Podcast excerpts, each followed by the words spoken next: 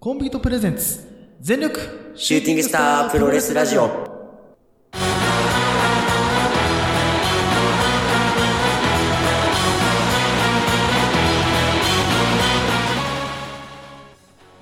全力シューティングスタープロレスラジオ。このラジオはポーターのポーターによるポーターのためのプロレスラジオです。全身全霊魂込めた月下大大統領の時間無制限一本勝負お付き合いください。お相手長さんと、いつです。はい、お願いします。はい。お願いします。さあ、ということで、えー、もう年の瀬ですね。12月27日でございます。いやはいやいやいや、マジ寒くなりましたね。い。いやー、ほん急にな、いや、やばいね。急に寒くなって、なん急か、に寒いやっと冬だなという感じがしてきましたけそど。うだね到来ですね。はいい。やいやいやいや、本当に。えー、まあ昨日ね、実を言うと私、あの、はいはいサウナ行ってたんですよ、友達と。おー、昨日か、うん。冬サウナっすね。いいっすね。はそう。でもさ、いはい。大記憶やろうと思って、あの、はいはいはいいつも通り水風呂入ってやってたんですよ。はいはいでも、外出た瞬間30秒で出ました。やばいと思って、死ぬと思って。いやー、冬の外気浴問題な、あるよ大な記。憶問題、冬はきついっす、マジでき。ついね。う無理だわ、あれん。は。 いやで入り方をちょっと工夫するよね、やっぱね。そうなんだよ、変えないとね。うんいそうまそだうにそう。ね、ちょっと冬のサウナはね、ちょっとね、まだね、うん試行錯誤まだしてますね。あの、冷たい刺さる空気を感じると、あ、12月だなって感じがするよね。そうだね。すうんるね。あれを感じないと、やっぱ年は越せねえなっていう。まあ、わかるわかる。それはね、すごいわかるよ。はいはいはいはい。でもやっぱりさ、やっぱお我々、冷たさに慣れてんのか、寒いんだけど、その、なんていうの身体的な寒さじゃないんだよね。なんか、あ、このままいたらまずいなで、保険かけて出てきたから、なんかもう別に、もうあ、もうどうにでもなれと思ってたら多分、普通にそのまま整ってたと思う。多分、整うっていうよりそう多分、飛んでたね、完全に。おそいや、らく整えんから なあの寒さだとマジそうなんで。だよでも、風がないだけね、昨日風なかったんあで、そ風なかっただけまだいいけど、あれで風吹いてたら死んでたね。死んでたね。もうあの強風だったらもう死んでました、完全うに。ん。一回やったもんね、俺らね。あのーあった。ね。極寒強風の中でね、整おうとしてやめたもんね、一回ね二人してさ、ガタガタガタって触れてさ、あ、やばいね、これ、つって。ちょっと水震風呂入ろえうか。止まらねえそう風と呂か入る、風呂入る。死ぬ死ぬ死ぬっつってね。ダメだダメだっつってね。う。うんんありましたありました。 2月ぐらいでしたね。懐かしいな。いや、懐かしいですね。はいうん。そうそう、という感じで。じゃまああ、、ちょっと、私からは特に何もないんですよ。うん。じゃあ、ちょっと僕から一つ、はちょいっ。と、話させてもらっても大丈夫ですかね。あ、どうぞどうぞ。はい。え最近ね、あの、うんやっとこう、こう時間を作れるようになって、うん。まあ聞いてなかったラジオとかも聞こうと思って、あの、はい。まあ、オールナイト日本とかね、そういうのも始め、えーいろんな番組をちょっと聞き始めるようになったんですよ、また。はいはい。で、やっぱ、耳プロ、他の番組ちょっと気になるじゃないですか。うんうん。やっぱやってるとね。うん。で、こう、えっ、と、グレート富士のコブラクラッチ。はい。やっぱこの方のラジオはね、聞きたいなと思って、うん。こう、ちょうど聞こうと思ったタイミングで、はい。いや、本当何を思ったのか、これ、聞こうと思ったタイミングで、ちょうど、ツイッターの、うん。えーなんか、リプっつうのかなあれが来てさ、うん。で、あの、取り上げられ、取り上げてるよーみたいな。うん。わあ、なんか、このタイミング、なんかすごい、ぴったりすぎて、うん。お、びっくりしたーみたいな。あ、こうれん、聞こうと思って、で、ちょうど聞こうと思ってさ、開いてたから、うん。絶好のタイミングやんと思って、そしたら、えっ、と、第、えー、337話、週刊コブラクラッチ2っていう回があるんですけど、はいそれの、えー終わり15分くらいで、まあ我々の、まあ例の件ですよ。はいはい。うん。えっ、と、炎上の件がね、あの、まあ、うんほとぼり冷めた頃に、まあ話すよってことで、ちょっと取り上げられたんですね。あー、なるほど。で、この話は結構あの、まあ、この話というか、その我々のことだけじゃなくて、その全体のね、うんそ。の藤子村さんのこの337回を聞いて、うん。我々のさ、この前のオープニングトーク、はい。あの、世代の話したじゃないですか。ああ、うんうんうん。そこのちょっと被るような内容もあったんで、ちょっと今回話そうかなと思うんですけど、ほまず最初に、えっ、と、何の話したんだっけな、あの、プロレスの力 ?1.8、う。うん。あの、ノアとね、新日本の対抗戦の話の時に、うーん、一番プロレスが見られてる世代っていうのが、えー40から50歳の世代って言ってたかなはあ、はあはで、その人たちは、その、えっ、と、タイガーマスクが、えー絶頂の時期あ、て言ってたかなあーで、そっかで、えっと、うーんと、民衆的にこの、当たり前からにプロレスを見てた時期から、ちょっとまあ、こうチョイスして、うんプロレスを見始めた時期だ、時期なんだよ、みたいな話をしてて、で、そこが一番の、えー視聴者、視聴者層、視聴、噛むな視聴者層なわけね、それがう。うんうん、そうなんだっけマス、マスなんとかとか言うじゃん。今飛んじゃったけど、視聴、うん視聴者層が、視聴者層が言えなくてもぶっ飛んじゃったんだけど。ど、まあまあまあいいや、いいや。で、えっ、と、まあそこが一番聞かれてる世代だと。あ。はい。で、俺らの世代って、うめちゃくちゃプロレス知らない世代じゃないですか。周りの人が。ん。まあ、そうだね。俺らが異常なだけで。てか、あなたが異常なだけで。うん。だって当時ね、あった話で、うん。あの、この前テレビでプロレスのやつの見たよ。で、高校生の時さ、俺プロレス好きで、まあ、まあまあ有名だったから、うん。こう、話しかけてくれたっけ。うん。プロレスラー見てたよ、つって。うん。うでん。内藤出てたよ、つって。おうおうお、内藤つって、ええー、つって。よくよく聞いたらね、ボクサーの内藤なのよ。ああ、なるほど。だからね、俺らの世代は、プロレスってものを知らないのよ、まず。ああ、そっか。リングにロープ張ってりゃプロレスだと思ってる世代なわけ。なるほどね。そうそうそうそう。そっかそっか。だからなんか、ね、今でも職場でもさ、うん。あの、この前、プロレスラーの人出てたね、みたいな、すごいかっこよかったよ、みたいな髪型も決まってて、みたいな、ええうんみたいなの。あ、そうなんだ、と思ったら、よく聞いたら天心くんだからね。あ天あ、心はプロレスラーじゃないんだけどな、みたいな。そうだね。だからさ、もうコートにさ、ネットが引いてあったらテニスだと思うなよっていう。 バレーかもしれんやんっていう。ええ卓球かもしれんやんっていう。そうだね。ルールちゃうんやけどなっていう。まあでもわかんないよねって。だからそういう世代なんだよね。うんうんうん。で、まあ、それと我々のその演者の話に何が関連あるのかっていう話なんだけど、うん。まあ、いわゆるさ、うん。えっ、と、そういう世代の人は、うんまあ、えっと、プロレスごっこをしてたと。はいはいはい。で、あの、本当にプロレスラーは、ここの、えー試合で勝ったら、まあ、2000万もらえると。で、もらええー負けた方はもらえないってなったら、うん。プロレスごっこどうしますっていう。うん。絶対引かないでしょっていう、どっちも。うんうんうん。で、それを突き詰めたら、総合格闘技になって、っていう話をちょっと、まあ、例えでしてたんです。まあ、えー細かいところはね、えー表現とかは、えー藤子村さんの方を聞いてもらって、そうですね。もらえればいいかなと思うんだけど、うん。まあ確かになと。で、それで、あのーそれが何なのって感じなんだけど、うん。我々の世代的に、ごっこ遊び、うん。戦いごっこみたいなのあるじゃん。うん。そういえばさ、プライドごっこしなかったやった。やったよね。やった。で、俺、めちゃくちゃ飛びつき腕十字練習したもん。ああ、で、高校生になると、プライドうも消滅するんだけど、そうだね。でも格闘技好きな人っていうのはいて、うん。で、俺の、その、周り、まあ俺が部活やってた時は、うん。後輩が格闘技好きで、うんで、格闘技好きな中でも、二人違うパターンがいて、うん。うん。あの、まあ一人は昔のプライドを見る子が好きだった人がいてさ。はいはい。で、まあ俺は UFC とかも、もう全般、もう格闘技全般見てたし、うん。修道とかも見てたしね、当時。ああ、そこそこ。うん。ファンクラスも見てたりとかして、まあまあ結構プロレス格闘技をもう、もうとりあえず、もう全う部ん見るみたいな生活を送ってたから。で、うん。もう一人がアウトサイダーズってわかりますあのー、アウトサイダーズってあれだっけ前田がやってたやつだっけ。あ、そうそううそうそう。あ、やっぱそうだよね。うんうん。あなんとなく知っのてる不良たちがこう格闘技をするっていう。うんあれのファンだったのよ、一人。うんあで、まあ、当時それこそ、ね、今でこそスーパースターの朝倉未来とか試合してた時なんだけど、当時、チあ。あはいはい。ャンピオンとかで、そうそう。で、オまあ、その時はちょっとまあ知ってたりとかしてたんだけど、うん。で、その3人で、うん。あの、俺らの高校の 体育館の下に、あの、使ってない柔道ジャットの覚えてるあったあったあった。あった。覚えてる覚えてる。あそこで、あの、うん部活外の時間で、格闘技ごっこみたいなのやってたのよ。うん。な、言ったね。その話ね。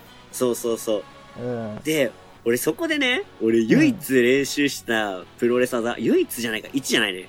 2つ練習してて、1つが、うん。あの、スーパーキック。うん。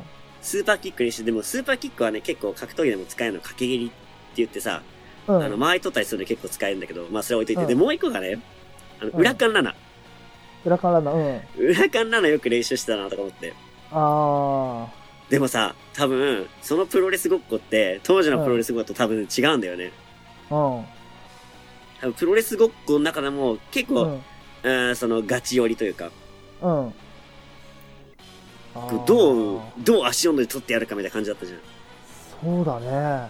でも、裏から7って、こう言ったらちょっと、あの、語弊あるかもしれないけど、うん。う受ける側のちょっと協力もないといけないわけよ。うんうん足をかけられた時にそこ踏ん張って、うん。うん。こうくるっとなった時に、こう、一緒に飛ぶじゃないけどさ。うん。だから、プロレス、同じプロレスごっこでも、こうタイプ違ったし、うん。俺らのその、まあ、ああいう、いわゆる戦いごっこみたいなやつってさ、うん。やっぱ格闘技だったよなと思って。そうだね。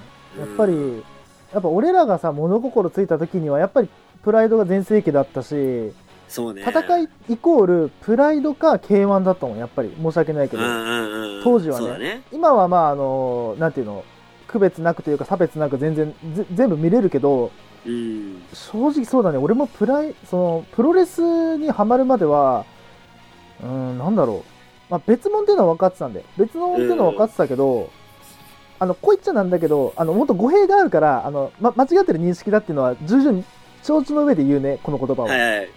あの、当時の俺の考え方。あの、総合はガチ。総合は本当にやってる。うん。で、プライドは、あ、えっ、と、プロレスは台本があると思ってた、本当に。そまあ、れでエなんンかタメ的なね。そう、あの、もうこの言葉言ったら本当に多分怒られるの分かってんだけど、あえて今、うんやらせだと思ってた。ププロ,、プロレス。スって。っていう認識で、はいはい。高校まで俺はずっと、なんつうの、生きてたから、はいはい。まあそのまんま、俺らと、まあ俺らの同世代というか、ためとかは、多分そのまんまの認識で、そのまんま大人になってる人が、まあうん多くてもまあ分かんなくないかなと思う。そうまあね。その本当に見ればね、その、どうでもいいんだけどね、そんなこと。っていうのは分かってるんだけど、そうなの、そうなの。そう、そんなものはもう量がするぐらいのすごいことをやってるっていうのは、今は、今になったらわかんだけど、うん当時は正直言ってそのぐらいの認識だった、俺は。そうね。てか、プロレスを好きになったからこそ、そういう、なんだ、プロレスラーが、うんリング外で頑張ってることだったりとかさ、うんうん。どんだけその、見せるってことにこう命をかけてるかとか、そういうとこ知ってるわけじゃん。だそうだねうん。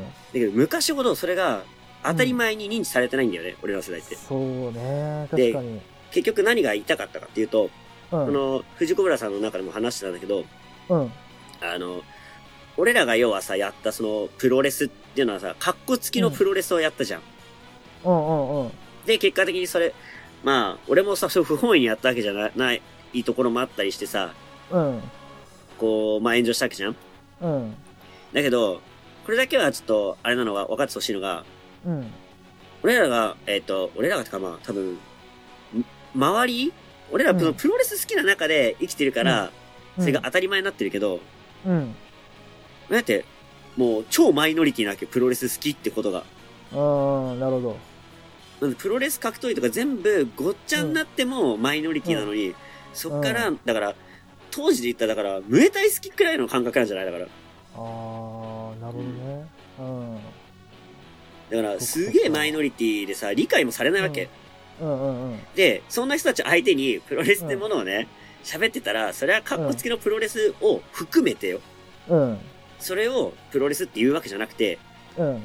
それを含めてのプロレスとしての一部分、ううん。もう体のほんとかかとくらいかもしんないけど、うんそ。れを一部分としてやっぱ説明する必要があったんだよね。あーで、それが当たり前として、うん。こう接してた世代なんですよ。うん。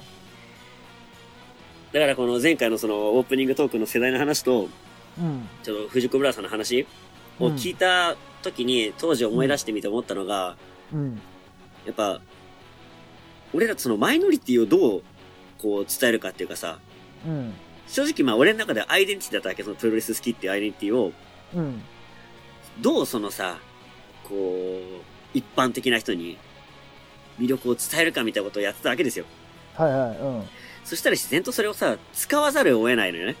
うんそういう部分もあるのを踏まえて、プロレスってのはこういう魅力があるんだっていうのを証明しなきゃいけなかった。うん。で、もちろんプロレスってすげえ舐められるのよ。うん。こう言ったらほんとまたあれかもしんないけど、で、実際にプロレス好きだからって、うん。あの、そういう喧嘩に巻き込まれたこともあるのよ、実際に。本当言うと。あプロレス好きなやつが本当に強いから試してみようぜっつって、あ。うん。やられたことも。うんうんだからそれ、そういう世界なのよ。 プロレスって、うん俺らの世代から言うと。うんうんでも何もかも駆使して、そういう奴を黙らせなきゃいけない世代だったのよ。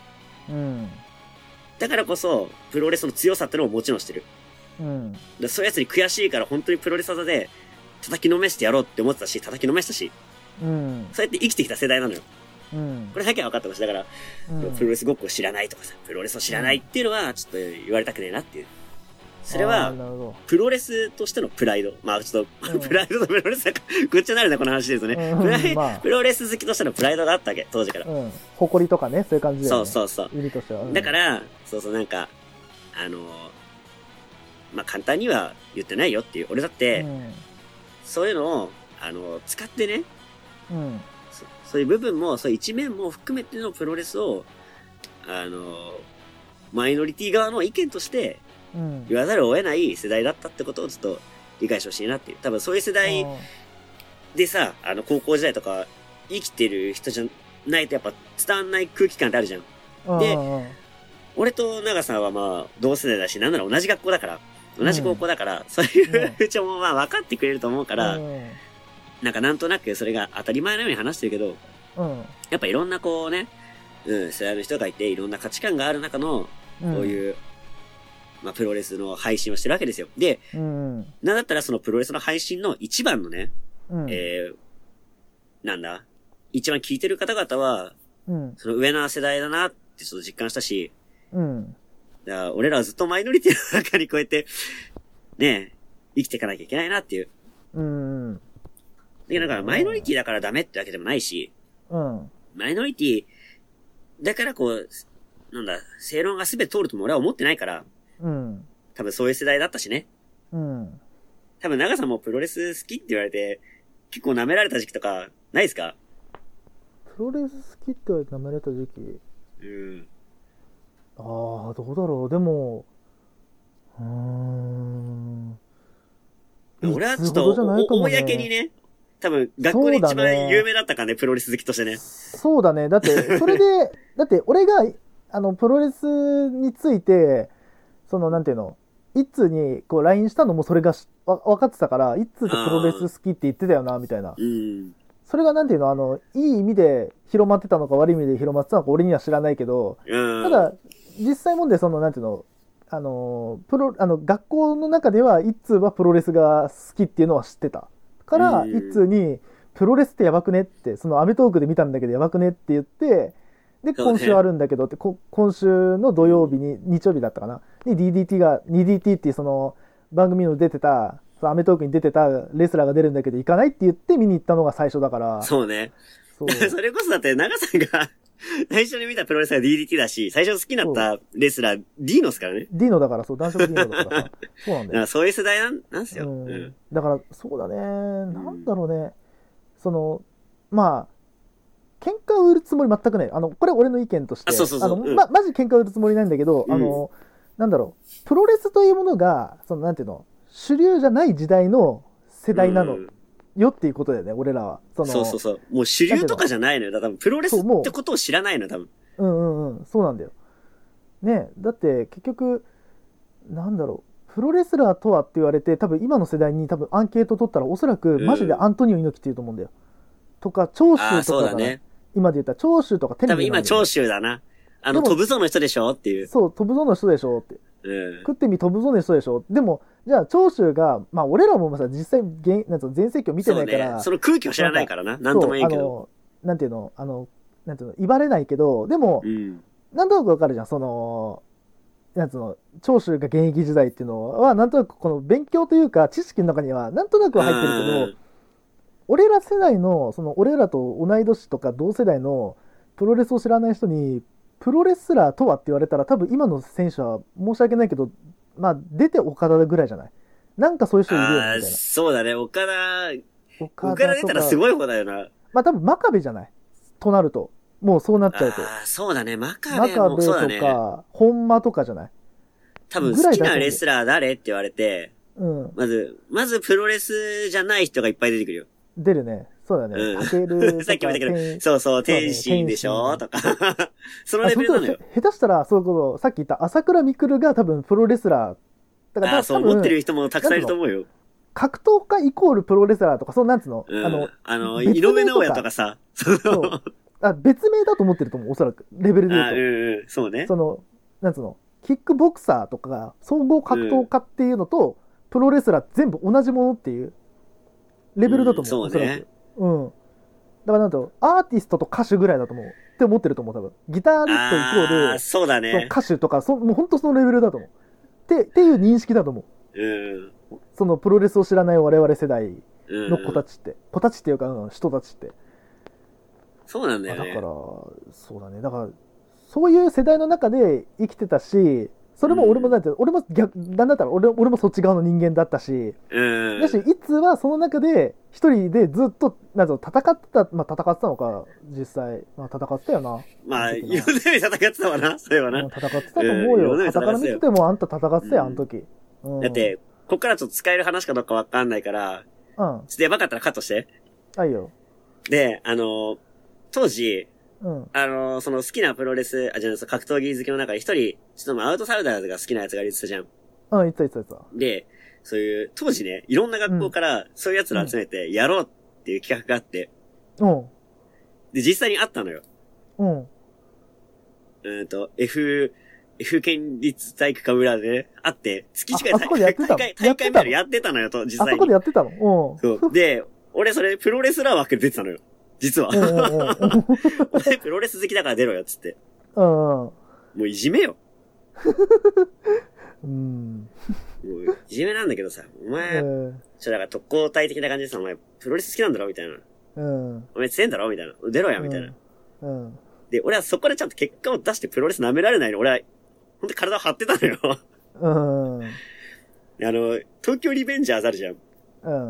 あれ、喧嘩賭博ってさ、高校生とかがさ、こう集まってさ、喧嘩するのを見るみたいだったじゃうん。ん。ほんとあの世界なのよ。本当に、そういう人たちが集まって、喧嘩を見るみたいな会があったのよ、実際に。なるほどね。うん。まあ、多分、 あのー俺らの学校がさ、マジのバカだから、うんあのーそういう奴らが多かったんだと思うんだけど、そうだね。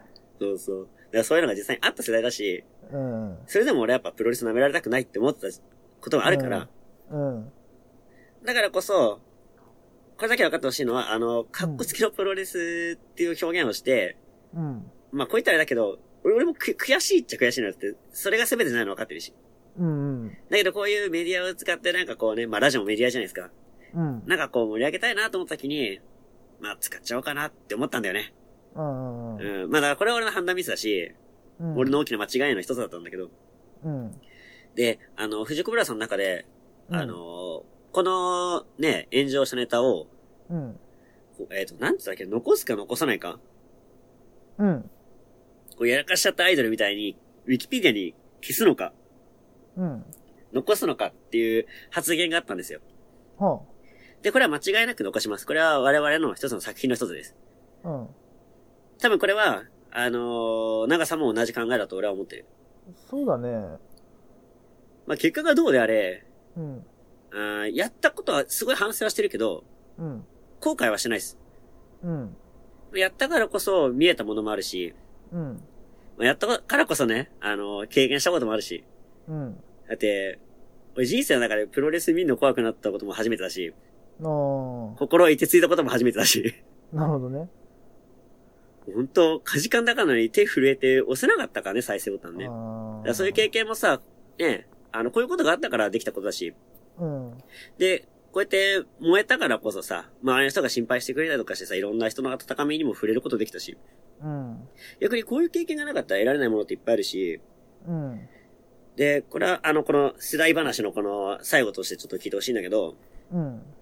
やっぱ経験しないと得れないものたくさんあるし、うん。俺どっちかっていうと、あの、マジでそれやんない方がいいよって言われても、自分が経験しないとなんか納得できないタイプなのよ。うんうん。だからこそこう、いくらさ、その前の世代ではこうだったよって言われても、その、うん、世代をさ、うんリアルに感じることは絶対できないの。だかうん。ら俺の中でそこは納得しようとしてもしきれない部分があるんだよね。うん。経験できないから。うん。だから多分、そういう人は少なからずいると思うし、うん。いや俺すげえなと思うのがさ、あの、毒キノコの図鑑とか見たことあるいや、ない。あれって、うん、そういう人たちが集まって、多分そういうのを試してるから分かることだと思うんだよね。うんうん絶対こんな色の悪いキノコ食ったらあかんよっていうのに食って、ああ、うんこれの症状はよだれが5時間出ますとかさ、うん。手足が痺れますとかさ、うん。本当にそれで命を落としてる人もいるかもしれないさ。うん。で、結果言いたいのはだから、この経験したからこそ分かったことっていうのもいっぱいあるし、うん。この経験は、俺の、なんだろうな、財産じゃないけどさ、これうん俺の血の一部だから、うん。ね、藤子村さんも言ってたし、武藤刑事風に言うなら作品ですよ。うん。別に俺は出来が悪いとは思ってないよ。こういう、あの、うんいろいろあったけどさ。うん。うん。でまあ出来が悪いと思ってても、残すもの残すよ、そりゃ。うん。やったことは事実だし。うん。うん。で、だって、そうねプロレスだって、そうでしょで、うんあの、さ、やっぱプロレスって点じゃなく線じゃん。うん。この失敗があったから、もし他のところでさ、うん。これ。れが回収できたらめちゃくちゃ面白くないうん。うん。長い目で、こう聞いてくれててさ、うん。その回収しできたらやっぱ面白いじゃん。うん。で、本当プロレスだと思うし、これは、あの、カッコなしの方で言うよ、ちゃんとね。うん。うん。これはこれやってることはプロレスだと思うから、前回のね、うんこの、あれがあったことも、踏まえて、俺らのことを長く聞いてほしいなっていう。うん。まあ、そういうことですよ。なるでほ、どね、あの、う前回もちょっと話したんだけど、うん。その、残すか残さないかっていう話で、うん。あの、晩婚うん。あの言い間違いを、 残すのか残さないかって話をしてて、うんあの、いじってもらって全然大丈夫です。あの、あれは俺の、 あの、頭が悪いがゆえのミスなんで。そうだね。うん。、で、なんでね、本当名前間違えない、本当申し訳ないです、本当に。あの、うん教授さんね、とうん聞いてくれてるかわかんないですけど、聞いてたら本当に、直接会ったら本当頭下げます、 本当に。申し訳ないです。うん、本当申し訳ないです。そうで名前間違えたね。その名前間違えないって一番最悪だからね。そうだね。で、あの、本名はね、長さんはしてるけど、俺結構間違えられやすいな名前じゃないですか。うんまあ、俺もそうだよ。名字がね。あ、そうだね、そうだんねお。互いそうだだからよ。うん間違えられなお互い、さ、お名前間違えられて、はっていうタイプじゃん。うん。やってんのよ、俺 らが。ダメないやのよ、本当、にやっ。てんのよ。俺らがっていうか、あなたがね。あ、俺、俺が、そう俺がね、そう俺俺がやってん俺のはよ正直、あの、もう、もうもっとひひどい、あの、聞いてなかったっていう人間だ から、もっといじられなきゃ、もっと叩かれなきゃいけない人間、ここにいるからさ。うん。で、なんで間違いをしたかっていうとね、うん。あの、まあ俺さ、こう、バカだからさ、間違えちゃあかんなと思って、うん。こう、検索をしたのよ。検索っていうかさ、あの、携帯の、何あの、検索ワードみたいなんじゃん。うん。うん。候補みたいなのよ。うん。で、バン、玉でやった時に出なかったのよ。うん。で、コンでやったら出てきたの。ああ、まあまあまあ、そうか。あ、じゃあバンコンかと思って言ったんだ よね。で、そんなんさ、携帯に頼らず、ちゃんと聞いてリサーチすりゃ分かる話なんだよ。そうだね。怠ったのよ。よくないのよ。うん答えたね。怠ったのよ。ほんと申し訳ないですね。まあ、まあ、コントも、まあ、これはね、正直、あの、う用語じゃないけど、まあ、コントも読めるからね。え、そうね。コントも読めちゃうから、ね、だあっの、さ、て、さあと三コンいじりうん、参考にし俺てらあんね。。ま三コンね、わかんないんすよ。申し訳ないんですけど、世代じゃなくてね参考さうんん。あでも、あの、全然あの、いじってもらって大丈夫です。あれは、あの、やっぱさ、俺ってこう、常にふざけてるし、まあ常にバカだからさ、まあうん時折天才なんて人いないから、常にバカだから、うんあの、そういうミスとかも全然いじってもらっていいし、あの、全然平気な人なんで、あのう、ん、うん。楽しく使ってください。本当に。そうだね。であのおもちゃ、でおもちゃだよ。 そう、結構嬉しいのがさ、あのー、きょうりさんがそのラジオを上げるときにさ、うん、結構、バンタマと一緒にバンコンって方々入れてくれてるのがさ、うん。なんかやさ優しいなっていうかさ、ちゃんとこううん説教っていうかさ、こう違うぞっていうのもさ、全然面識もない俺らに言ってくれるのもうれ優しいし、うん。ちゃんと俺のミスをさ、こう笑いに変えてくれるのも優しいなと思って。うん。ほんといつかお会いしたら、こう、感謝したい二人ですね。はそういで。すね。まあ山本藤子村さんも、回も、あの、ぜひうん、聞いてみてください。はい。うといん、はい。というところうわけで、こう、ちょっと、と、はい、あ、のー、長くなっちゃったんですけど、うん。本来ちょっとね、話そうと思っていた話が、実はもう一個だけあって、そうだね。どうしようかそれがです。ねう、んちょっとだ、ちょっとだけ話す、ちょっとだけ。ちょっと喋ろうか。あ、オッケーオッケー。うん。これがですね、まあ、日本人がね、この時期になったら、うん。もうワクワクする話題が一つあるじゃないですか。うん。で、大晦日、雷神ですよ、雷神。うん。いやー、ルカさん雷神楽しみですか今年。ああ、や、そうだね。っていうか、多分おそらく上げようとしてる議題の話あるじゃないですか。あなたああがー、そこれのから後のね。はいはいはい。そう、その後だと思っていうことなんだけど、うんうん俺はなんだったら、それをお大晦日にやるのかなと思ってた、むしろ。と思ってたんだけど、なるあほあどー、ねそうなんだって、そっかっていう。ちょっと大晦日はね、で、あのーまあ、その話は何かって言ったら、もう話しちゃいますけど、天心対タケルね、決定したと。で、大晦日っていうか、まあ、今年度中で、うん。えーっと、天心が、ボクサー、うんプロ、プロボクサーの方に転身すると。天心、うん転身っつって。うん。天心剣。いや、やっぱしいな、本当にな。天心天そう心でね。プロボクサーに転身すると。うん。なんで、えー、ラストマッチが大晦日なんじゃないかと。うんうんうんっていうことは、タケルでしょと。。うん。こんだけ、何年前からやってんのっていう、あ、おってんのっていう。うん。って思いきや、6月に開催と。うん。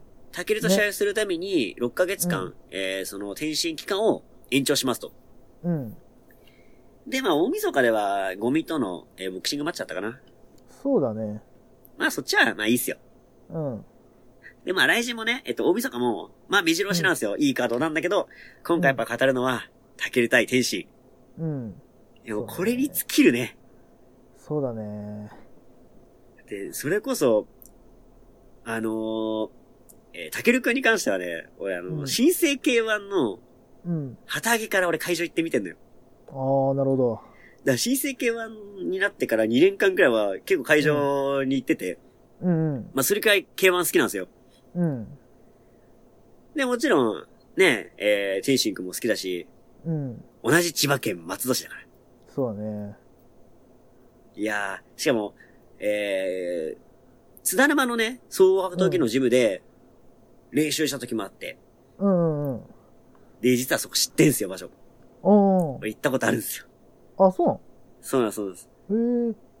まあ、知り合いの知り合いみたいな感じで、えっ、と、高校の時の知り合いが、の人が、うんまあ、ちょっと格闘技系の、えっ、と、親を持ってて、うーん。で、ちょこっとな遊びに行ったりとかしてた時があって、うん。あそこの知り合いの人とかとお話ししたりとかさ、うん。これさせてもらったりしてたわけ。っうんうん。ていう経緯があって、だから、ね、あのーどっちも好きなのよ。天心もタケルも。うん。じゃあ、ここ対峙した時に、どっちが勝ちますかと。うーん。もう世紀の一戦じゃないですか。いや、もうやばいよね、多分。やばいのよ。で、いろんな格闘家が YouTube チャンネルとかで分析してんの。うん。で、俺も同じくね、いろんな試合見て、ちょっと、ここ最近分析しててこのカード決まったから、うん。もう今最高にテンション高いのよ。うん。触りますかこの俺のテン ション。あってさ。で、まあいろんなね、その格闘技、格闘家の人のチャンネルの分析を見たりとか、うん。自分なりに分析して、うんもう。結果出たんですよ。うん。これちょっと予想発表しちゃってもいいですかこれ。うん。ち、ちなみに、長々さんはどう直感的に。え、これってさ、はいは い。え、これってさ、ルールどういう感じなのこの試合っていうのは。どういうえルっールなとの、えー58キロ級の、あれかな、うんだから、えっ、と、竹野がちょっと大きいのよ。60キロで58に合わせたのかな、で、天使は55キロなんだけど、58に合わせた感じかな、あの、普通、その K1 のルール。あの、K1 とか、まあ、キックボクシングのルール。あ。なるほどね。じゃあ、ちょっと軽く、その、選手の特徴を話していこうかな。はい。で、天心っていうのは、うん。は一番の特徴は速さ。あ、はあはあ、もう、迅速なんですよ。もう人間が住む、うん。あの、領域に生きてなくて、彼は。うん。うん。だからパンチはまあ当たんない。うん。だから、こう、スカスカのところを入れられるみたいな。だから、人がめっちゃ速いと思ってるさ、やつがさ、すごいスローに感じるというか、自分が速い領域に生きてるから。うん。だからこそ入れられる打撃があったりとか、うん。的確に決めたりすることができる天使。うんうん。タケルっちゅうのは、むちゃくちゃ打たれ強いのよ。あ、そういうことか。もうバチバ竹田そチうなのか。で、タケルは、もうお世辞にもガードが上手いとは言えないのよ。ほ天使みたいにこう、天才的なこう避けるテクニックがあるわけじゃない。もう、ある程度受けて倒すみたいな。う。ああ。まあだからり。盛り上がったりもするんだけど、うん。こう、カウンターがすごい上手なんだよね。そうか。あの、スウェーってわかりますスウェー。あの、体をこう、上半身をこう、反らすような感じにして打撃を受ける、避け方うをんスウェーって言うんですけど、うん。そのスウェーからのカウンターとかめちゃくちゃ綺麗なのよ。うーん。お手本みたいなさ。で、それをね、うまくできる選手っていうのは、まあ少ないですよね。うん。テクニックの一つとして、なかなか少ないですけど、うん。それを、あの、当たり前かのようにできちゃう天才なんですよ。なるほど。でどっちかってだから、喧嘩屋っぽい感じが、だから当たっても相手を張っ倒すみたいな。あーだから結構バチバチ殴り合いになって、すごい盛り上がったりするんだけど。で、先田その打ち合いが好きなのよ。だからすごいこう、あー煽ったりして来いよ、みたいな感じで、う。うんわーっとややって、最終的にぶっ倒すみたいな。だから KO 率もすごい高い。っそうね。ってていう、、タケル。そうだね。まあでも、ここででも天心が辞めるっつってるし、はいはいはい。この試合をもって辞めるんだもんね、天心は。まあそうだね。まあ、プボクシングの方にだよね、っていうことだよね。移行するという。はい。となると天心なのかないやでも、どうそれプロレス的なね、だでもそれね。そうだ、プロレスあでもいい的かなもさしれない、いいかもしれない。考え方とすると、うんはいはい。天心なんだけど、え、ドローってあんのドローはないのこの試合。ドローは多分ないかな。だから本当に、だから、あのーめちゃくちゃ稀だけど、うん。判定まで行って、判定する人が、全員同じ点数とか。あー、なるほど。うん。うん。で本当に均衡してないとなかなかないかな。うん。うん。うん。だから大体の確率で決着がつきます、これは。そっか。っていうことなのか。はい。いや、どうだろう。そうだなぁこの試合ね。いや、ぜひ皆さんもこれ、あの、ツイートしてください。俺、俺が個人的に聞きたい。うん。天心かないや、でも、タケルも強いんだよないや、マジ、この、この戦いはマジ、いはい。や、この戦いはマジで、予想するってのは結構なかなかだよ。そうね。で、うん実際に、格闘家の、うん。えー予想、俺分析で、うん。い結構半々。や、そうだよね。若干の差はあるけど、お互い言ってること納得できるなーみたいな感じの内容で、うん。上げてる人も半々くらいなのよ。はあ。プロから見て半々ってめっちゃおもろくないいや、もう相当だね。うん。はあ。で、これは完全な俺の素人から見たら、うん。どっちかに100上げてんのよ、俺は。ほまあ、それは俺のね、あのーうん素人からの目の、偏見マジの予想なんで、うん100ゼロなんだけど、決着は。う。うん。だから俺は絶対決着がつくと思ってる。うん。大差で。うん。うん。やっぱ長さん的には天心天心かなぁああ。うーん。いやちょっと俺の予想の解説してもよろしいですか、うんどうぞ。で、まあ、先ほど言った通りね、うん。天心めちゃくちゃ速いですよ。だから打撃なんて全く当たんない。うん。で、的確に入れてたじゃないですか。うん。タケル絶対食らうんですよ。うんうんなんでかって言ったらガード甘いから。うん。めっちゃ食らうんですよ。うん。うんだ。けど俺タケル倒れないと思うんだよね。なるほど。うん。数発は食らってもい、あの、素人じゃないんで避けることはできるし、うんうん当たるけどクリーンヒットはしないと思うのよ。うん。うん。逆に、天心のその、避ける速さとか、だ、だ、あの、動き、あの、攻撃の速さうん。っていうのは、距離が遠ければ遠いほど有利なのよ。うんうん。あの、イメージとしてはさ、あの、弾丸避けるとき、あの、マトリックスのシーンなんだけどさ、うん。弾丸遠くから来たらそれゆっくりだから避けれるんだけど、みたいな。うん。ゼロ距離だと当たっちゃうみたいな。うんうんうん。まあ予想できないからね。うん。で、タケルはカウンターがめちゃくちゃうまいんですよ。うん。で、クリーンヒットしないのもうまいんですよ。うん。つまり、実質的にゼロ距離作るのがすげえうまくて。うん。で、さらにもう一つ特徴。うん絶対煽るんですよ。うん。タケルっていうのは。うん。で、天心、人一倍負けず嫌いだから、うん。絶対乗るし、あの、タケルっていうのはすごいね、こう、実は頭良くて。うん。分析と、その場の、このなんだろう、相手が焦ってるから今だみたいなこの、ギャンブル的なこの掛け時がすごい分かってて、うん。天心どっちかというと感性でやってる感じがあって、あー。そこ崩された時に、歯立たないんじゃないかなっていう。なるほど。だから、ああの、結果的にまんまと罠にはめられてゼロ距離で、だけ食らいまくって、テンパる天使みたいな。うん。で、一回それ崩されちゃうと、うん。もう絶対崩せないんですよ。ほうほうほう。なんでかって言ったら天使は間を取りたいから。うん。で、タケルは煽る、外から打撃入れる、うん。近づいたら倒すみたいな。だかうんうん。ら判定負けか、KO 負けかしか天使には残されてないんじゃないかなっていう。なるほどね。実は。だからタケルが勝つんじゃないかなと俺踏んでるんですよ。はあ、そういうことか。はいはい。ただ、んもう面白いことはもう間違いない。いや、そうだね。もうこれはもう、おそらく、あれじゃないなんだろう。ここまでの、ここまで格闘技がさ、もう一気に注目度上がるのって本当に久しぶりなぐらいじゃない多分このい二や、人が。久しぶりだね。あの、メイウェザーが日本に来た時くらいのあー衝撃だったんじそゃうだねないうん。なんだっけ、メイウェザー対、なんだっけ、あの人。えーっと、名前飛んだ。パキョ、タイの、パッキャオ。うん。日本の中では多分そんぐらいじゃない下手したら。もうそ、そあ、れかよもりね。く超えてくるかもしれないけど。うん。うん、それぐらいの多分、それぐらいのもう、なんつうの熱量だと思うし、おそらうく、ん。このチケットおそらくもう多分、もう、うんと、なんつうの、もう多分もう買えないチケットになるよね、おそらく。プレミアになるだろろうね。プレミアだと思うね、おそらく。そう考えたらメイウェザーとさ、天心やってる時に、うん。やっぱ崩されてんだよな。ああ、そあ、やべ、う効か。かねえ、効かねえ、みたいな。ああ、ああ決まるはずの技決まんねえ、みたいな。ああ、なるほど、ね。で、ニコニコしてんじゃん、みたいな。ボコられて、うー、みたいな。うんうん。なんか、それ、タケルもっといけんじゃねみたいな。ああ。よ、よりそうなるんじゃねえかな、みたいな。なるほど。